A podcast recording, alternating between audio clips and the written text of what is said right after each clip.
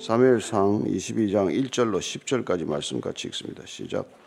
그러므로 다윗이 그곳을 떠나 아둘람 굴로 도망하며 그의 형제와 아버지의 온 집이 듣고 그리로 내려가서 그에게 이르렀고 환란 당한 모든 자와 빚진 자와 마음이 원통한 자가 다 그에게로 모였고 그는 그들의 우두머리가 되었는데 그와 함께 한 자가 400명 가량이었더라.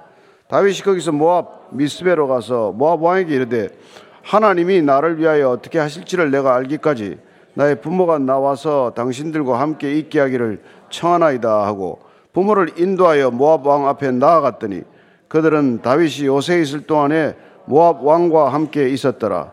선지자 가시 다윗에게 이르되 너는 이 요새 있지 말고 떠나 유다 땅으로 들어가라.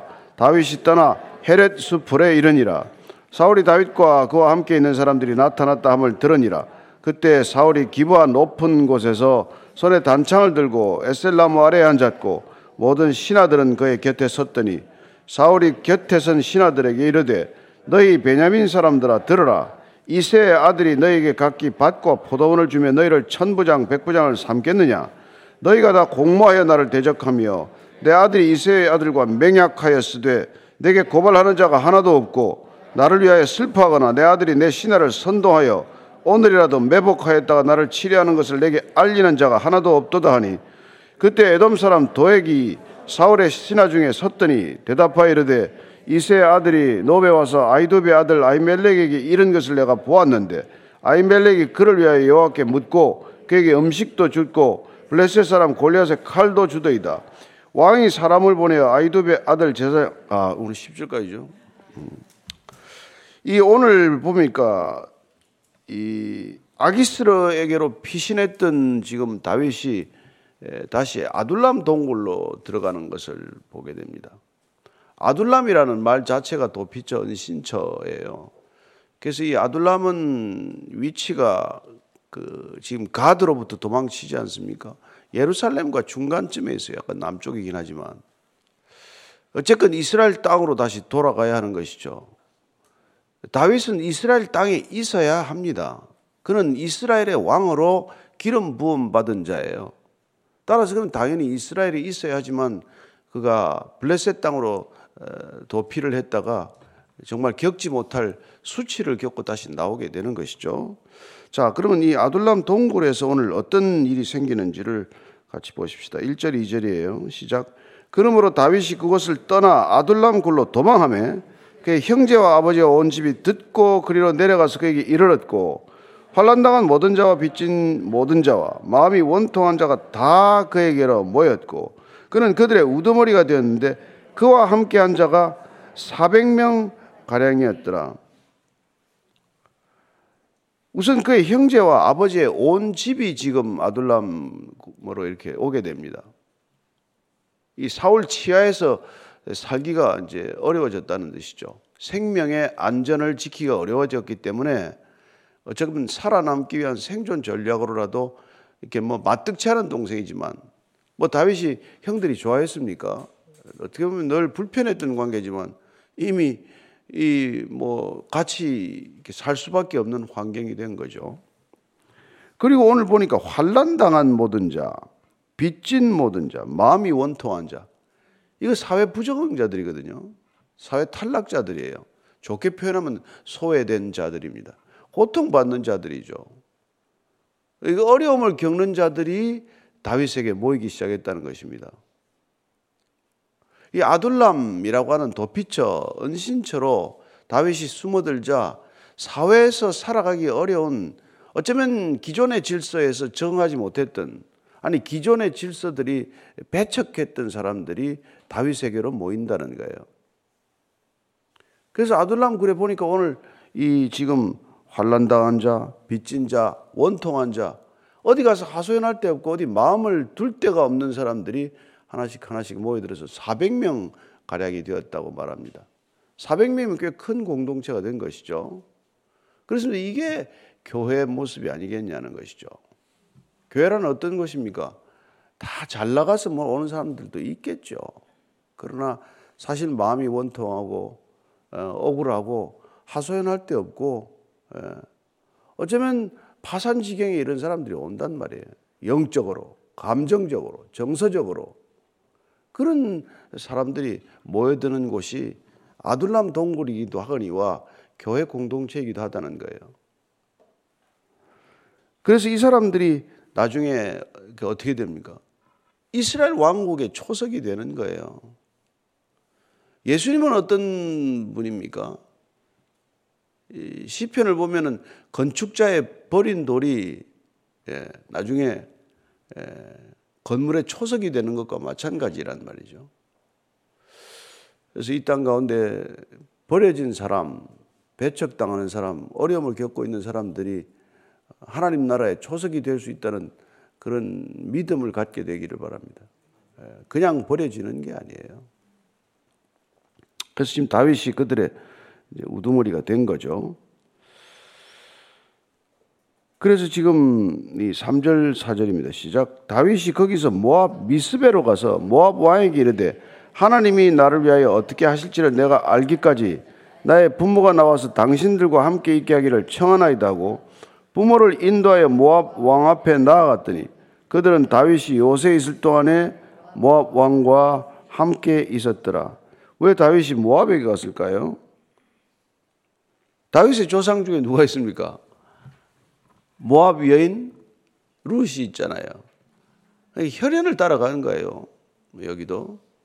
사실 여기도 뭐 안 가는 게 바람직하죠. 그렇지만은 부모를 맡길 때가 마땅치 않다는 이유로 이 그러니까 증조모가 루시고 증조부가 보아스 아닙니까?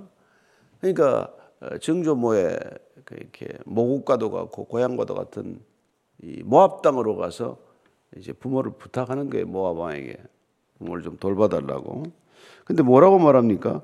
하나님이 나를 위하여 어떻게 하실지를 내가 알기까지 내가 하나님의 뜻을 분별할 때까지 하나님의 뜻이 내게 분명해질 때까지만 좀 맡아달라. 곧 지금 다윗은 이제 하나님의 뜻을 기다리겠다. 그런 마음의 준비가 됐어요. 하나님의 뜻이 아직 나는 분명치가 않지만 내가 어디 있는 게 확실히 하나님의 뜻인지를 잘 모르겠지만 그러나 그 뜻이 분명할 때까지 좀 당분간 우리 부모님을 좀 맡아 주십시오. 이렇게 하고는 모압에 있는 어떤 요새로 다시 또 들어간 거예요. 400명이 지금 모압으로 이제 일단 망명이 된 거란 말이죠. 자, 그때 선지자 가시라는 사람이 등장합니다. 5절이에요. 시작. 선지자 가시 다윗에게 이르되 너는 이 요새에 있지 말고 떠나 유다 땅으로 들어가라. 다윗이 떠나 헤레스 풀에 이르니라. 어쩌면 본인이 하나님의 뜻을 기다리고 있을 때 하나님의 뜻을 가르쳐 주십시오.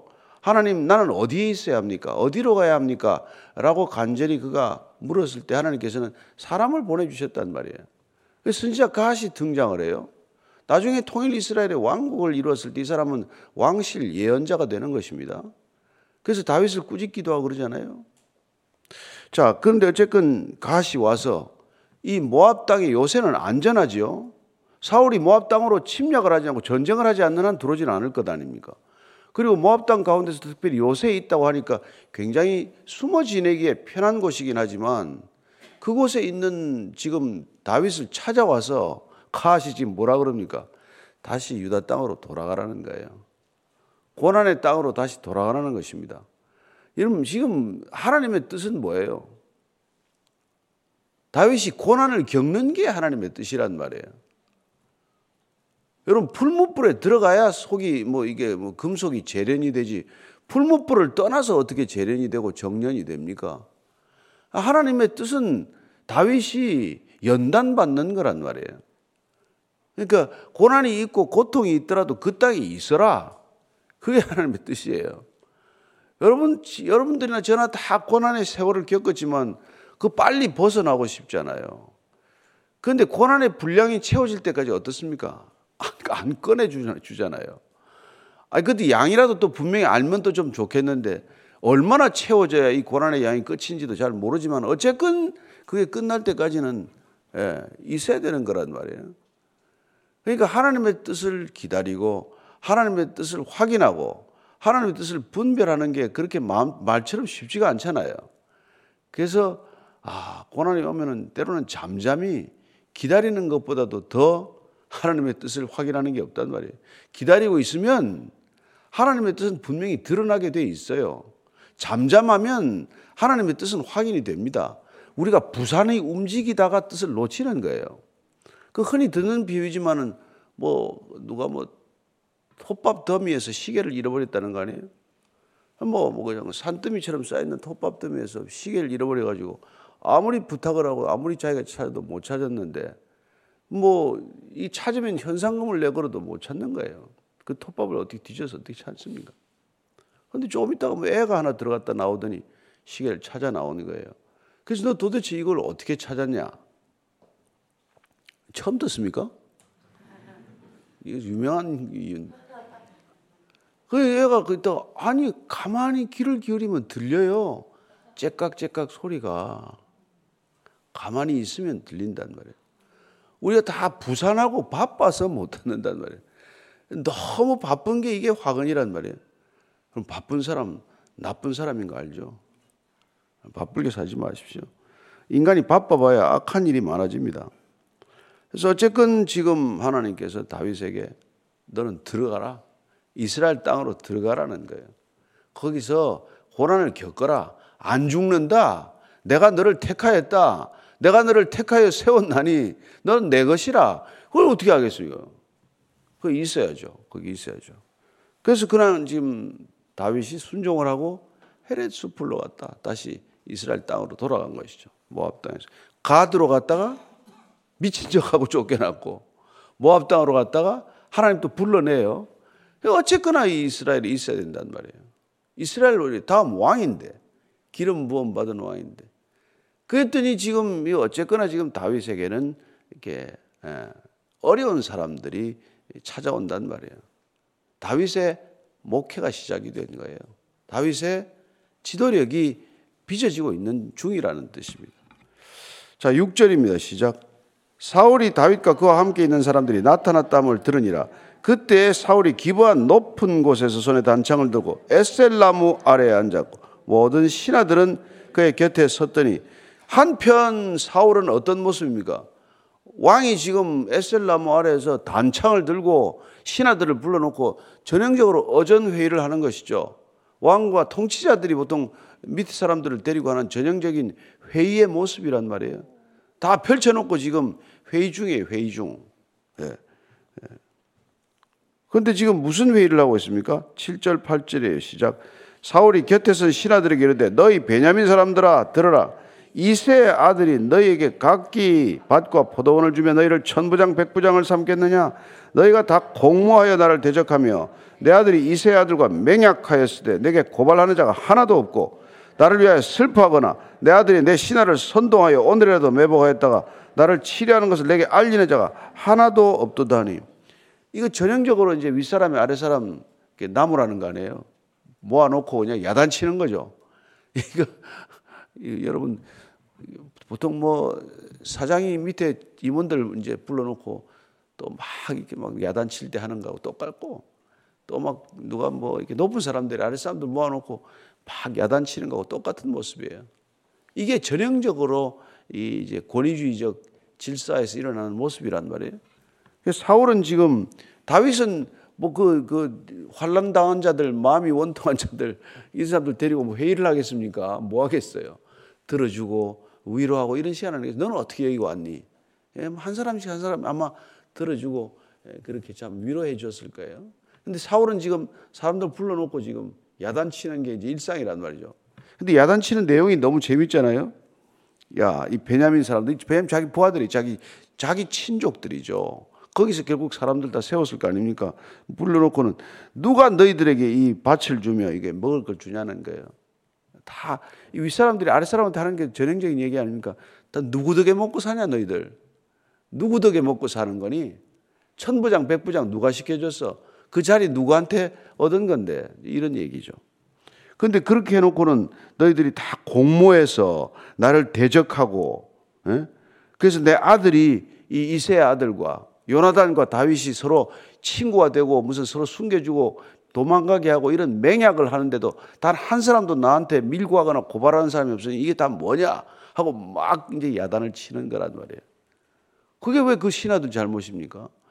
그리고 아마 요나단이 그 얘기를 하지 않았다면 알겠어요. 그럼 아무도 얘기 안 했는데 아들이 아버지한테 그러면 안 된다. 나는 다윗하고 약속을 했다. 이 얘기를 했기 때문에 나온 얘기 아니에요?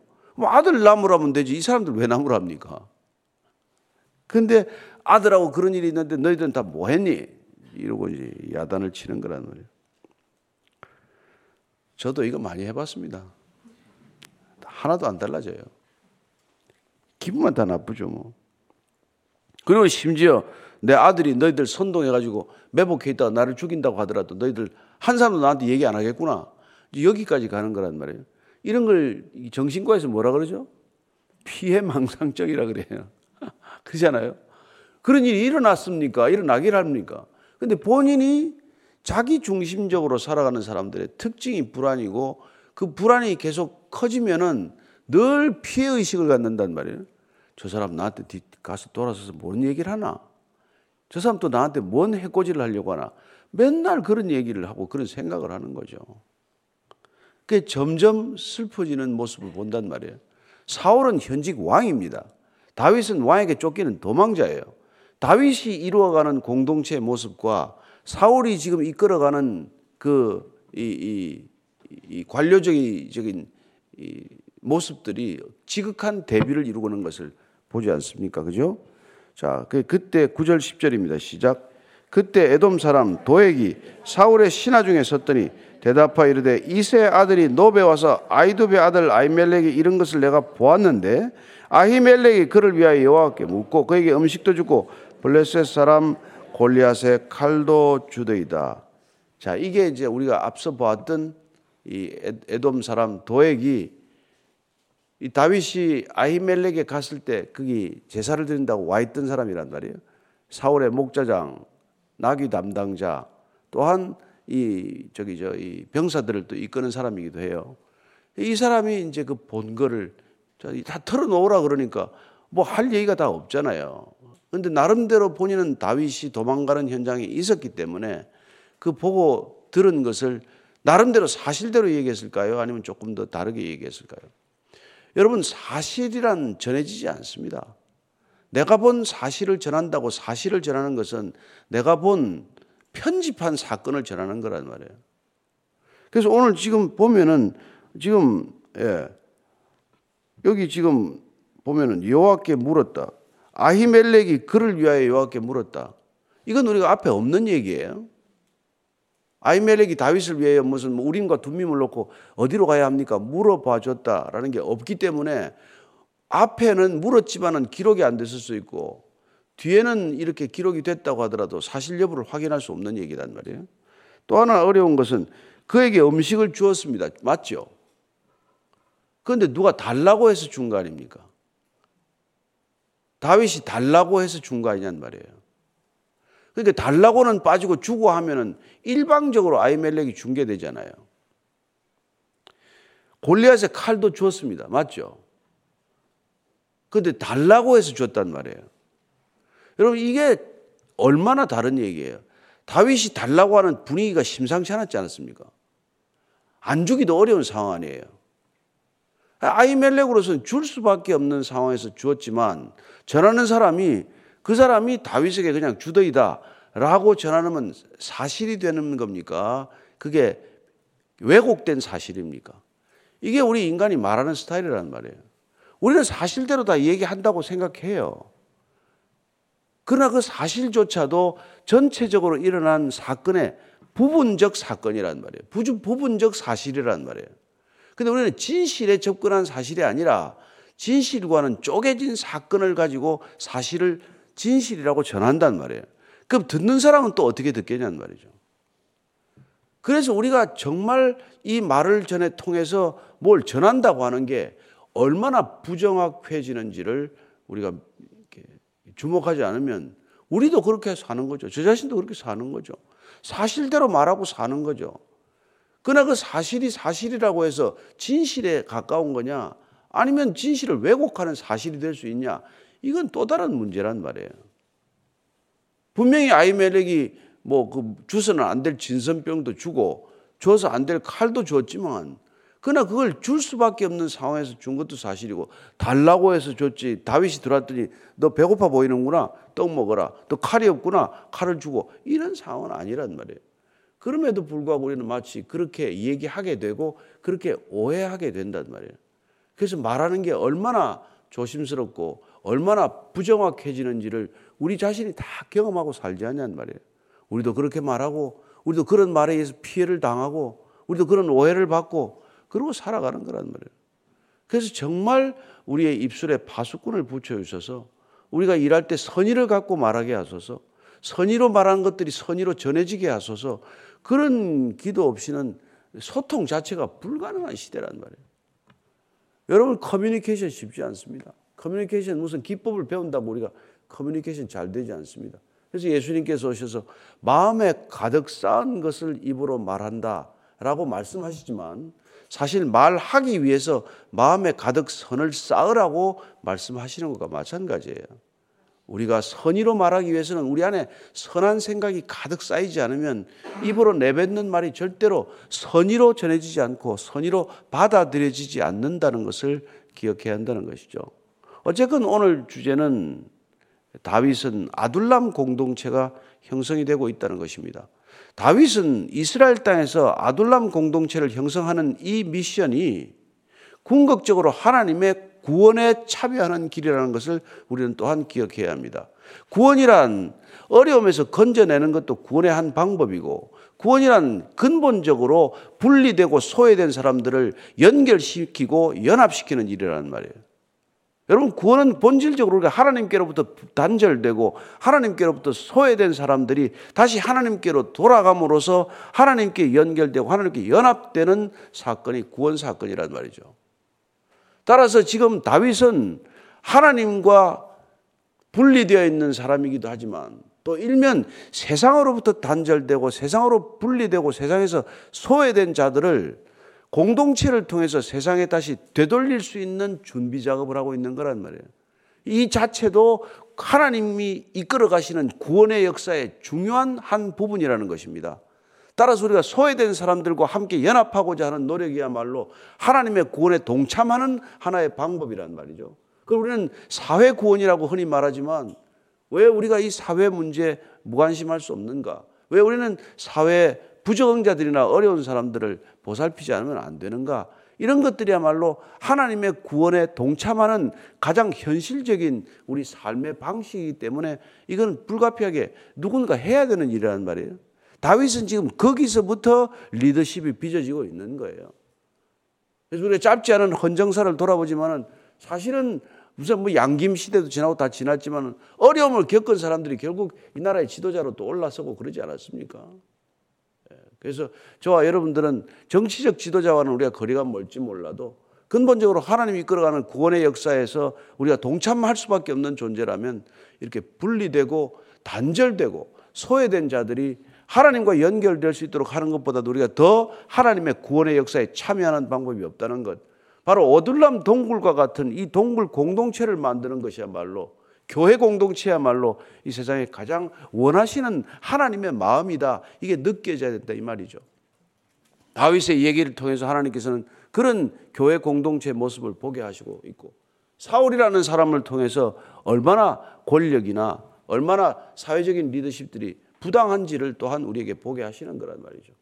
저와 여러분들이 이 아침에도 다시 한번 기도의 자리에서 우리는 누구의 이웃이 되어야 하느냐 뿐만 아니라 우리가 어떻게 하나님의 구원의 역사에 동참할 것인가 누구를 누군가를 다시 하나님과 관계 회복을 위해서 우리가 징검다리 노릇을 할 것인가 그런 것들 깊이 생각하는 아침이 되기를 바랍니다. 오늘 하루 하나님과 끊어진 사람이 있다면 연결시켜주는 작업에 여러분들이 나서기를 바라고 또한 우리 자신이 끈이 고리가 느슨하다면 다시 한번 하나님께 연합되게 하여 주옵소서. 그래 우리가 시편 133편 읽고 마칩시다. 같이 읽습니다. 시작. 보라 형제가 연합하여 동감이 어찌 그리 선하고 아름다운 고 머리에 있는 보배로운 기름이 수염 곧 아론의 수염에 흘러서 그의 옷깃까지 내림 같고 헐몬의 이슬이 시온의 산들에 내림 같도다.